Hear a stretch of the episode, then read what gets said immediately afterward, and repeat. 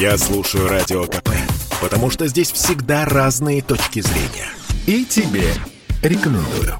Всемирная организация здравоохранения рекомендует подготовить местные планы реагирования на новый штамм коронавируса. Глава ВОЗ заявил, появление омикрона напомнило о том, что ситуация с пандемией остается сложной. Руководитель института имени Гамалея Александр Гинзбург в эфире «России-24» назвал сроки перенастройки российской вакцины «Спутник Ви» под новый штамм. Сама экспериментальная работа по получению нового вакцинного препарата займет, ну, не больше 10 дней. Все остальное занимает регуляторика, то есть разрешительные процедуры и доказательство того, что данная вакцина является безопасной и иммуногенной. Если, соответственно, чрезвычайная ситуация, которая сейчас существует, и Минздрав подожмет все регуляторные разрешительные процедуры, то я думаю, что можно уложиться в полтора месяца месяца. В свою очередь, заместитель генерального директора по проектной деятельности и инновациям Центра имени Чумакова Российской Академии Наук Константин Чернов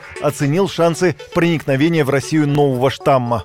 Может быть, просто в тех странах, в которых отфиксировали его первоначальное появление, в них не настолько хорошо поставлена система мониторинга, учета и исследований. Либо надо выезжать, как говорится, на место и там все это дело исследовать, либо дождаться, пока он, не дай бог, придет сюда. Надеюсь, что не придет, потому что чему-то человечество уже научилось, и меры ограничительные, они очень резко начали приниматься.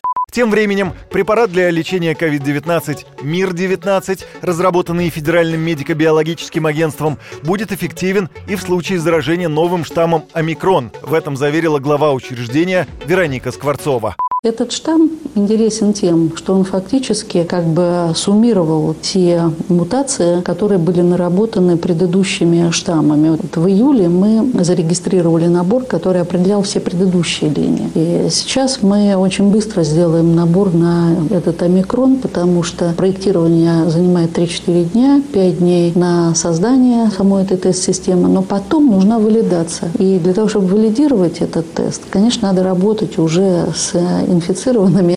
О появлении нового штамма COVID-19 стало известно в 20-х числах ноября. Эксперты Всемирной организации назвали его новой угрозой. У него в разы больше мутаций, и имеющиеся вакцины могут быть не столь эффективны против омикрон штамма коронавируса. Юрий Кораблев, Радио КП.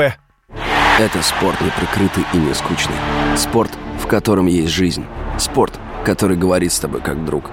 Разный, всесторонний, всеобъемлющий. Новый портал о спорте – sportkp.ru О спорте, как о жизни –